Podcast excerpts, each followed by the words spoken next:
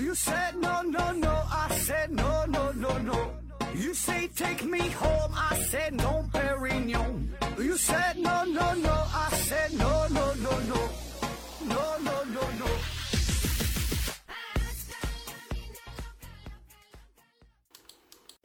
拼命探索，不计后果。欢迎您收听《思考盒子》，本节目由喜马拉雅平台独家播出。呃，今天呢还是回答听友问题啊，大伙儿有空别忘了投票。第一个问题，杨锦鲤爱超越提问说：盒子，呃，请问为什么鸡汤倒在碗里就有食欲啊，但是倒在杯子里面呢就觉得不想喝了？说这个喝鸡汤哈，用碗和用杯子的区别。那我感觉啊，这个就是一种饮食习惯。嗯，你别说用用杯子喝这个汤了，呃，我感觉你就是放在一个用呃玻璃做的碗喝这个汤啊，用金属做的碗喝这个汤的感觉都不一样啊。那如果咱举个极端的例子，你把它放在马桶里啊，新的马桶从来没用过，非常干净，你喝这个汤，那味道感觉呢，保证也不一样，对吧？这就是一种心理因素的影响，因为咱们习惯了，就是喝汤啊、吃饭呐用的这个碗筷啊。对吧？你你每一家饭店，你有的档次比较高，你感觉味道好，可能就是因为这个器具呃不太一样，它的整个这个环境啊，它的这个瓷儿，它的这个碗瞅着非常高端，感觉味道就好，对吧？但汤都一样的汤，味道一样的，它也不会说跟这个碗跟这个瓷儿啊发生什么化学反应，也不太可能啊。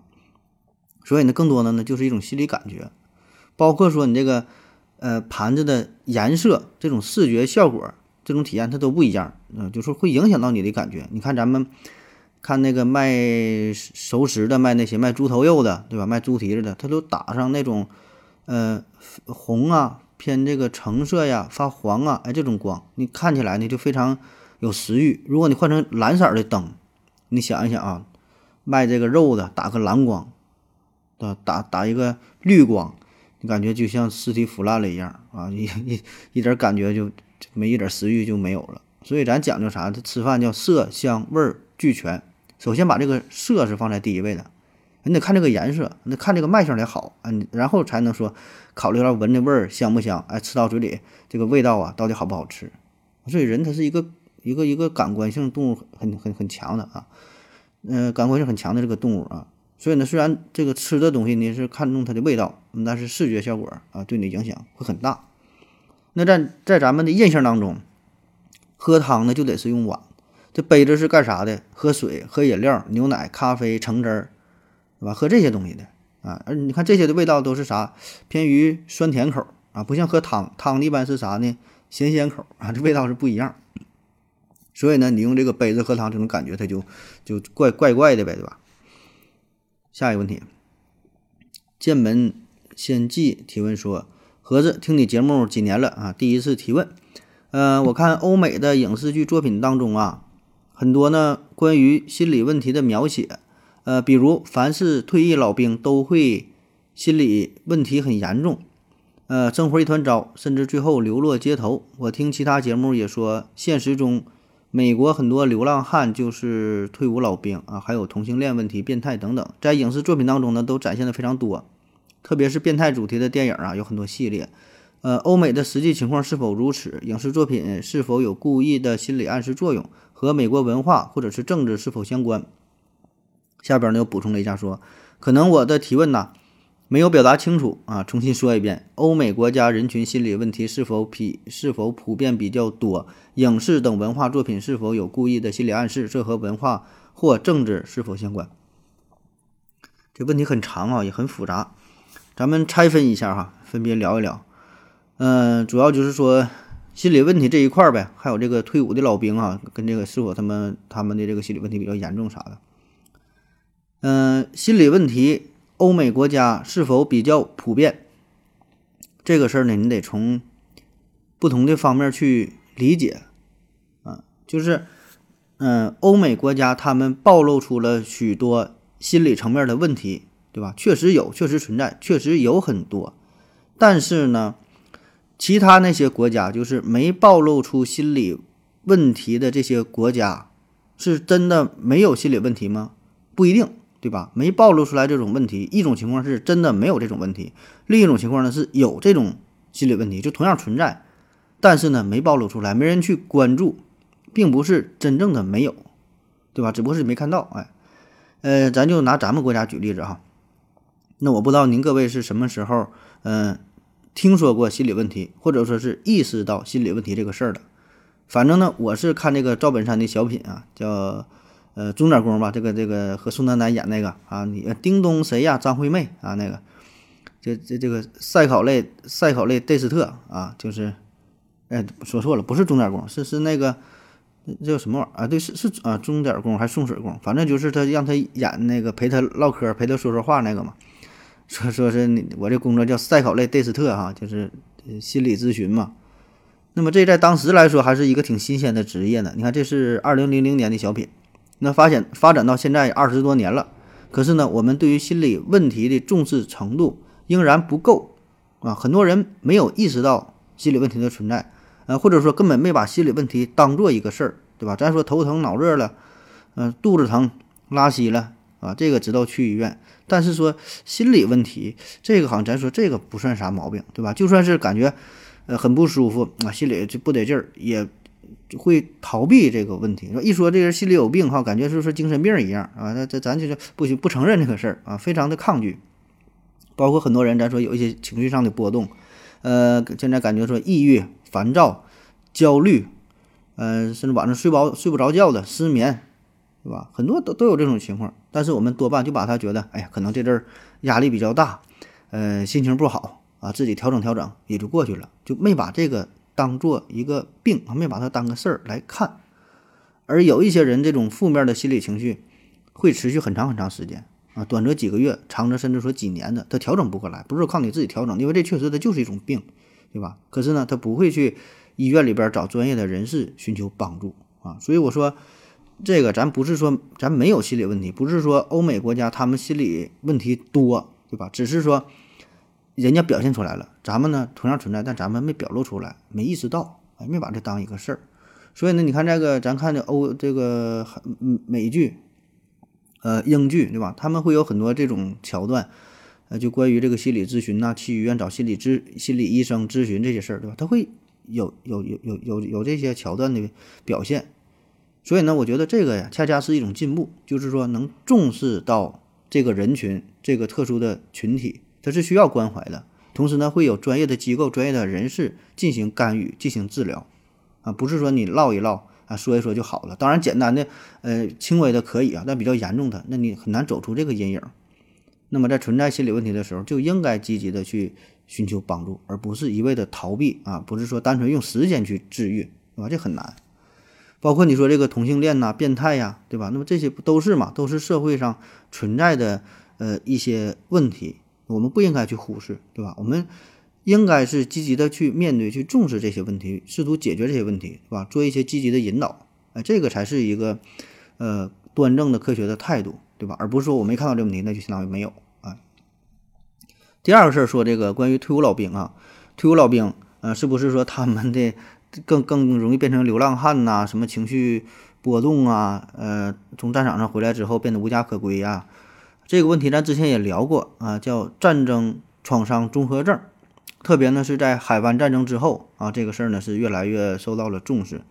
呃，就是对于这些人嘛，他就战争嘛，那没办法，打仗就死人就流血啊，这个对人的心理会造成非常严重的创伤。这种创伤啊，确实有的可能是一生都难以治愈，对吧？战场上这种特殊的环环境，这种杀戮的场面，那必然呢会对心理造成影响，甚至说是严重的心理扭曲。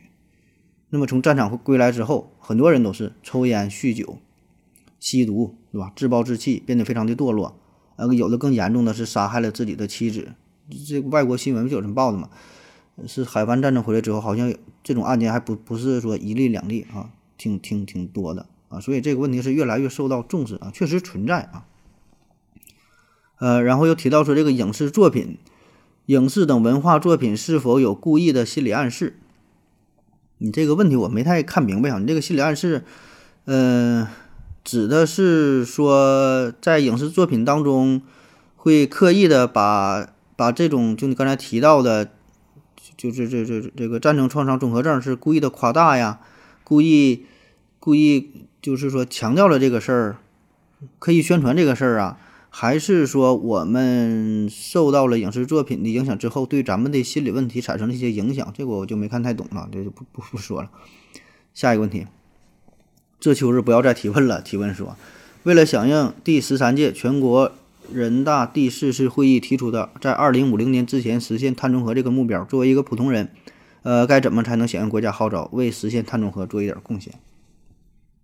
碳中和这个事儿啊。碳中和现在非常火，对吧？碳中和，嗯，这什么意思哈？在大约呢十八世纪之前吧，地球上的这个碳循环呢，基本是处于一个动态平衡的状态。这个碳呢，咱呼出这个二氧化碳，这植物呢，它不是吸收二氧化碳嘛，对吧？排出氧气。咱们呢，人和动物呢，咱是吸氧气，排出二氧化碳，这不是一种动态的循环嘛？那当然，我们也会呃烧一些木材呀，烧一些东西，对吧？就也会产生一些二氧化碳。但是呢，总体来说，哎，这是一种动态的平衡啊，环境很好。但是呢，从十八世纪中期之后，人们呢就开始过度的开采和燃烧化石燃料，也就是煤、石油、天然气这些东西。特别是工业革命之后，对吧？出现了这个机器，对吧？就是什么汽车，哎，还有这个大规模的生产工厂，这些呢都是排出了更多的碳。这个碳增加了，但是呢，能够吸收这个碳呢，并没有随之增加。所以呢，这就是一种不平衡啊。那么碳中和意思就是啥呢？就是重新，呃，达到这种平衡。碳中和定义说是温室气体的叫净零排放啊，温室气体的净零排放就叫碳中和。那温室气体这咱都知道了，最主要就是二氧化碳啊，别的什么甲烷呐啊，氟化类气体就这个氟利昂啊，对吧？那么，呃，净零排放呢，并不是说零排放哈，不是让你不排放，那不可能啊，你国家不生产了，你不不不排碳不可能对吧？而而且那个牛，它打个嗝放个屁，它也会排出甲烷啊。净零排放呢，指的就是你国家自己想办法哈，你排多少，你吸收多少，你自己呢平衡这个事儿，你自己想办法啊。你是植树造林呐，你是说的从别的方面去控制啊？哎，就每个国家你你自己解决呗，对吧？你就多排你多处理，少排你少处理，哎，你自己看着办。然后全世界嘛，就是。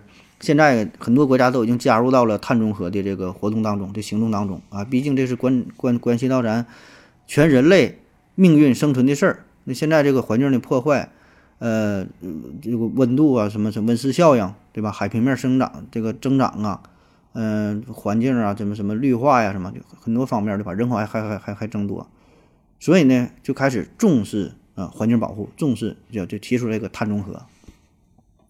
那么这个要求啊，大伙儿就达成个协议哈，要求绝大部分国家呢，就是都承诺在二零五零年实现碳中和啊。当然，有的国家做的已经是比较好，比如说不丹、苏里南啊，他们已经是实现了碳中和，人家的环境治理的可好了啊。这确实啊，越落后的地方，它这个环境越好啊，排的碳越少。越发达的国家呢，这就很难。你像美国、英国、日本这些，你让它达到碳中和，它很难哈。所以呢，互相讲讲价呗。那咱们中国承诺是二零六零年啊，不是二零五零，咱是二零六零年，嗯，实现碳中和。嗯，那咱说说，咱普通人能做点啥哈？这个工厂那些，咱咱咱就不管了，咱就说咱作为个人，你自己能做点什么力所能及的，哎，做点为碳中和做点贡献啊。其实也很简单，就这么多年咱一直都倡导的这个事儿，低碳环保的生活，对吧？那你出行方面。能走路尽量别骑车，对吧？能骑车尽量就别坐交通，呃，别坐这个公共交通工具。能坐交通公共交通工具呢，尽量就别开车，就最大程度上减少这个碳排放呗，对吧？你骑车走路它没有碳，你自己的体力。你坐公共汽车呢也还好，对吧？一个车拉好几十人。你要自己开车，你这个对环境来说就是一个破坏，啊，就就不就不提倡呗，对吧？那再有用的方面，减少一次性用品，什么塑料袋啊、一次性筷子啊。各种快餐的这种包装啊，对吧？你快递的什么包装啥的，呃，买菜的时候自己背个包，拿个拿个菜篮子，别用塑料袋啥的，啊，就很多就这些，咱平时这么多年的学的嘛，能做到的都是这些，爱护环境，爱护花草树木，别破坏植物，对吧？节约用水，节约用电，啊，其实这些都是为碳中和做贡献了。下一个问题，往西点提问说，为什么动物长尾巴啊？这个有什么优势？呃，动物长尾巴。动物长尾巴，这动物的尾巴的作用非常多啊，不同动物的尾巴的作用它也不太一样。你比如说鱼，鱼尾巴非常重要，帮助它游泳啊，呃，提供动力啊，改变方向啊，对吧？那鱼要没有尾巴就死翘翘了。比如说鸟类，鸟类靠这尾巴呢，可以这个保持平衡啊，可以转向的时候呢，哎，也是啊，帮助它这个调整方向。那袋鼠的尾巴就非常强劲有力啊，甚至可以当做是它的第三条腿，对吧？站站着那会儿非常稳啊。还有牛的尾巴，牛的尾巴能够赶蚊虫嘛？孔雀的尾巴，孔雀开屏可以展示自我，可以吸引异性啊。所以尾巴这个事儿，你得看具体是哪种动物，而且尾巴的呃优势和的作用也不一样啊。下一个问题，天才小熊猫提问说：为什么中华香烟？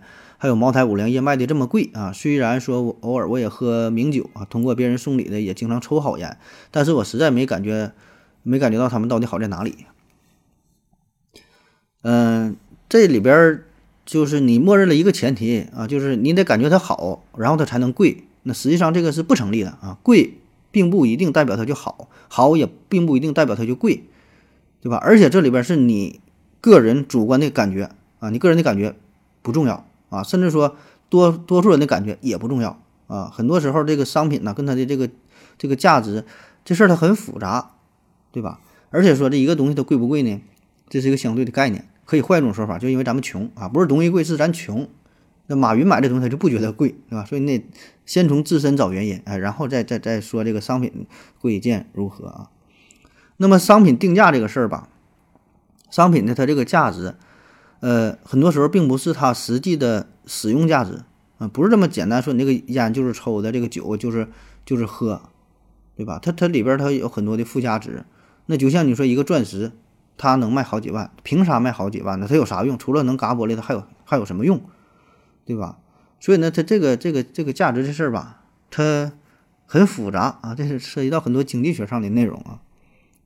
下一个问题，幺三六八六三零提问说，何子老师。嗯，据说我国具有基本科学素养的人只有百分之三，这个是真的吗？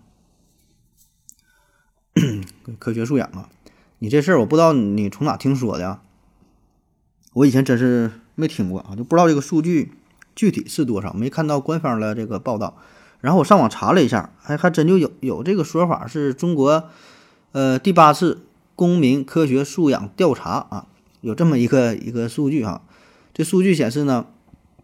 二零一零年，全国公民具备基本科学素养的比例大约是百分之三点二七，啊，但是最新的数据二是二零二零年哈，二零二零年的调查数据显示，呃，这个比例已经上升到百分之十点五六，啊，已经照之前有明显的提升了，啊，就说十分之一的人呢都具备了基本的科学素养，哎，就还好吧，啊，但是十分之一确实还是低了一点啊。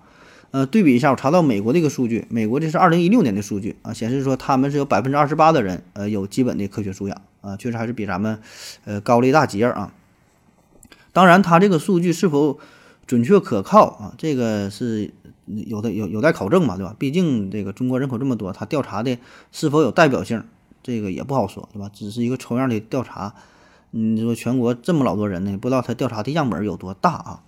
嗯，当然，这个也可以从一个侧面反映出一个这个现状嘛，对吧？因为我们每个人也都能感受得到，你就是上网啊，在群里聊天啊，接触到的一些朋友啊，平时网上经常有各种谣言，有什么吃茄子、吃地瓜治癌症什么什么，这这种烂事儿太多了啊。嗯，还有之前疫情的时候有什么抽烟治新冠什么，哎，反正这咱就不举例子了，会有很多人造谣，很多人传谣，很多人信信谣。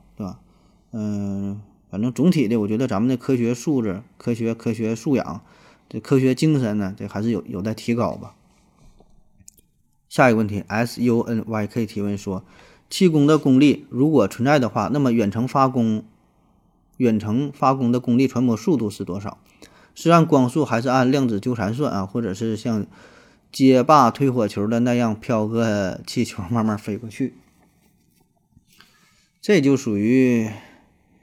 这个你这讨论这问题它没有啥意义哈，因为啥？你你首先得证明这个气功这个功力它存在，对吧？然后咱再去讨论它传递的速度，对吧？你否则这个它没啥太大意义哈。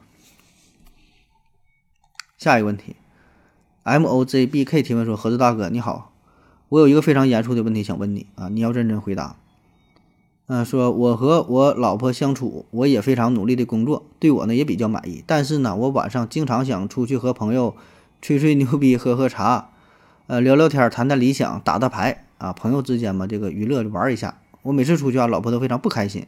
有什么办法可以让我老婆接受我晚上出去和朋友吹吹牛、喝喝茶、聊聊天、打打牌，而且让她非常开心的接受和支持我？谢谢盒子大哥啊，希望认真回答，教我一个有效的办法，保证每次打牌都能赢，那就行了。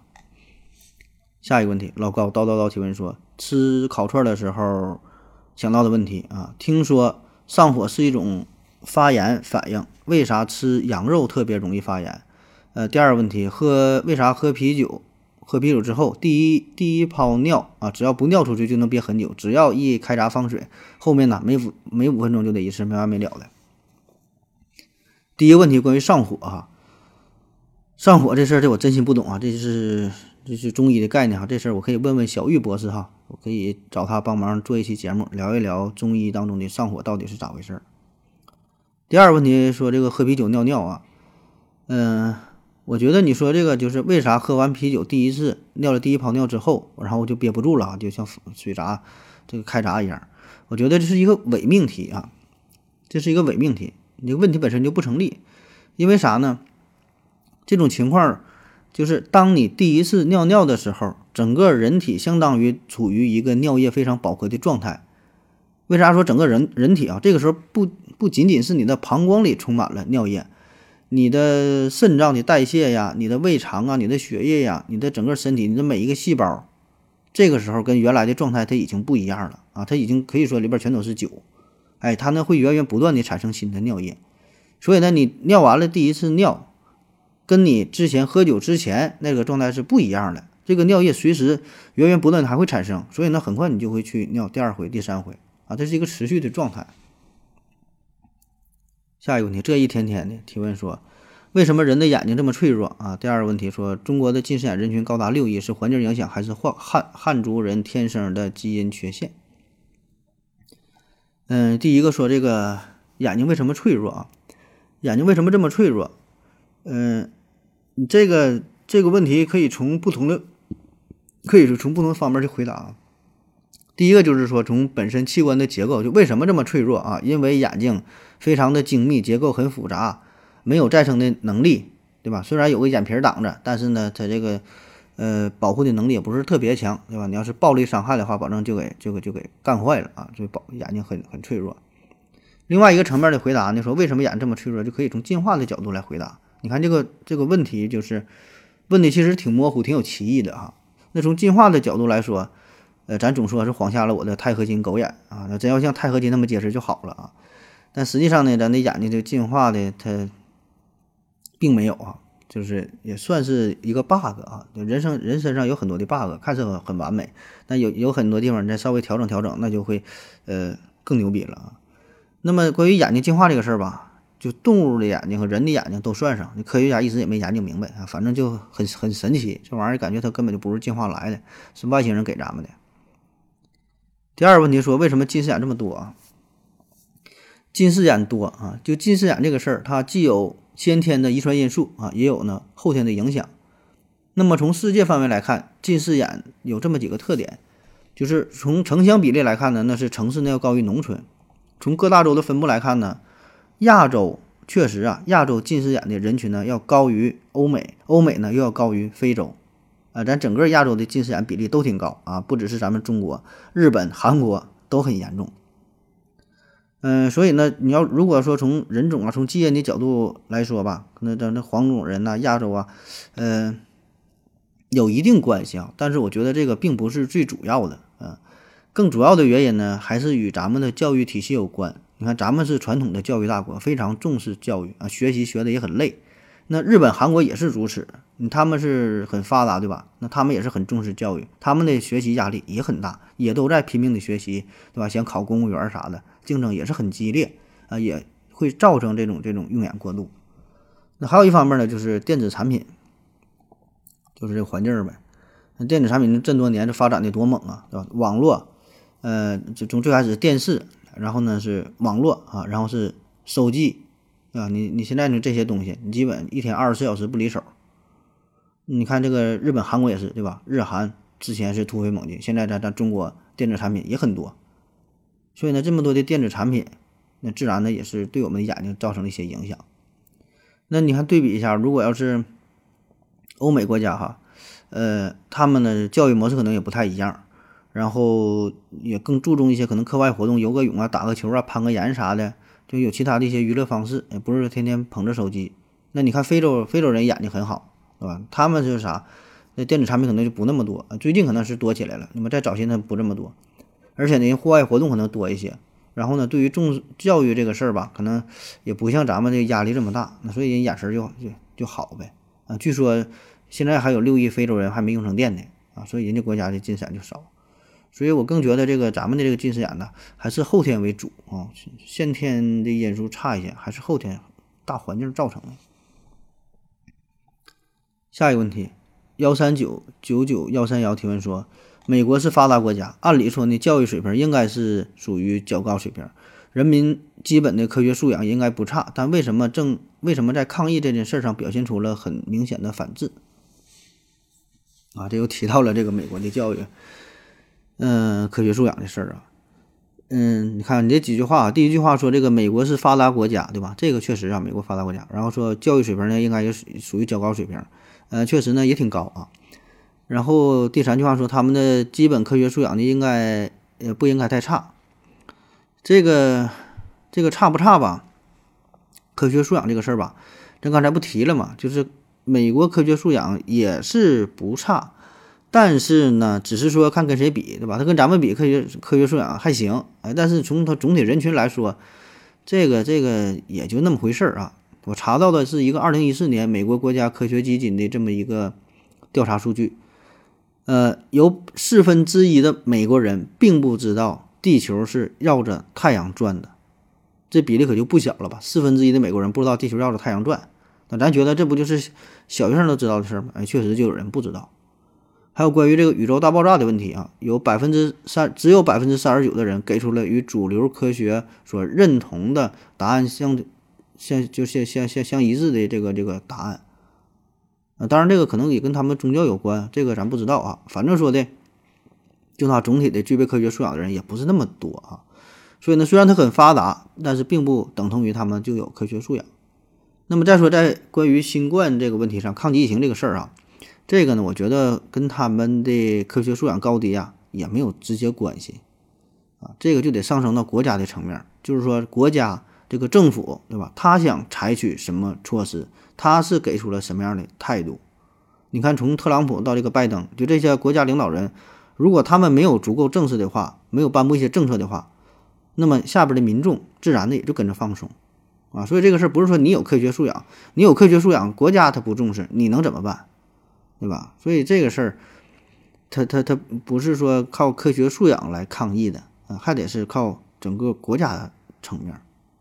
对吧？那咱话说回来，咱们这现在疫情控制的确实不错，但是是因为咱们科学素养高吗？并不是，对吧？你你懂新冠吗？你也不懂啊，大伙儿都不懂，所以咱只能是听从国家的安排，国家让你干啥，政府让你干啥，你就去干啥了啊。当然这个问题就非常复杂了，涉及的面儿非常非常广，对吧？嗯，确实有一些是医疗基础知识的匮乏，对吧？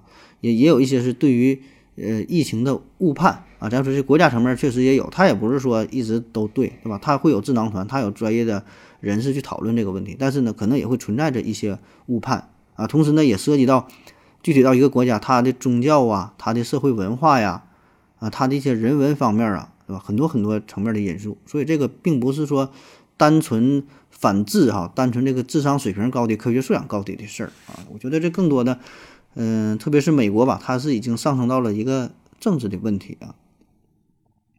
下一个问题啊，也最后一个问题了。说这个往期在提问说，呃，欧洲国家，欧洲国家的什么德国啊，法德混血，英法混血，呃，在他们眼里是不是相当于中国的河南和山西混血，湖南和江西混血这样？实际上血缘关系到底有多远？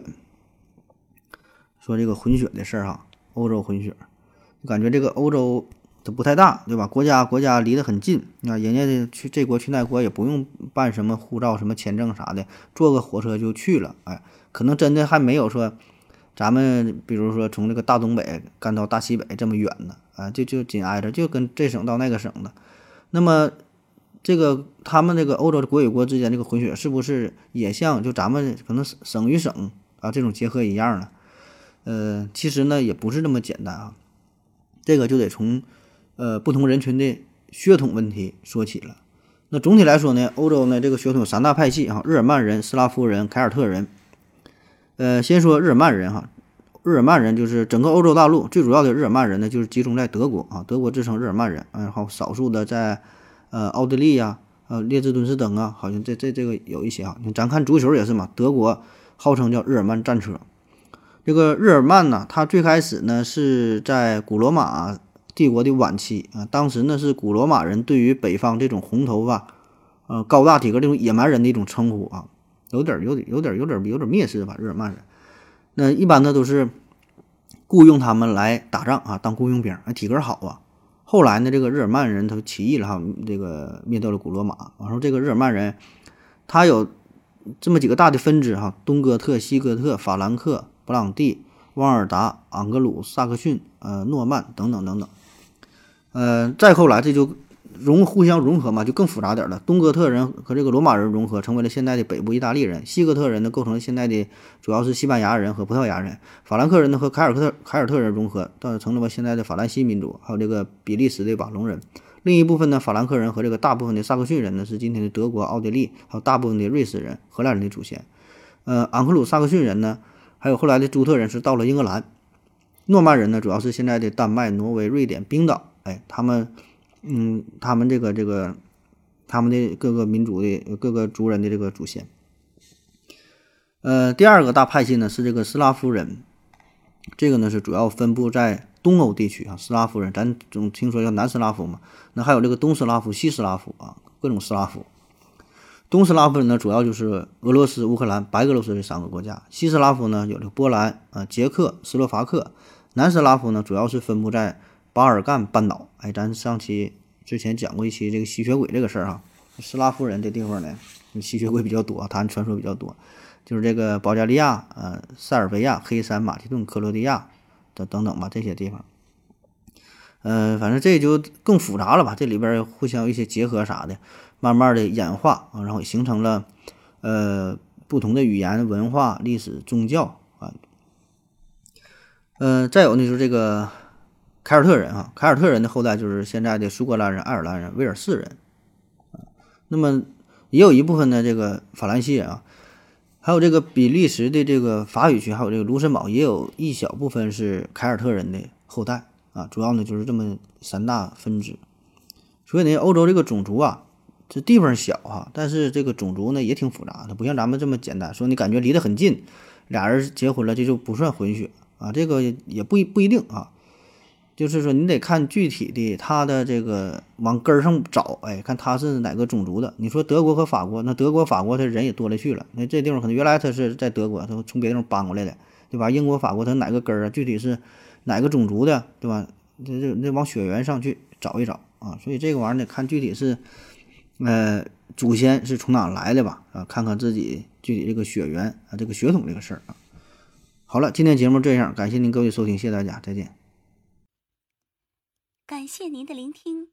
如果你有问题的话，请在喜马拉雅平台搜索“西西弗斯 FM”，在最新一期的节目下方留言即可。欢迎您的参与，我在这里等你哦。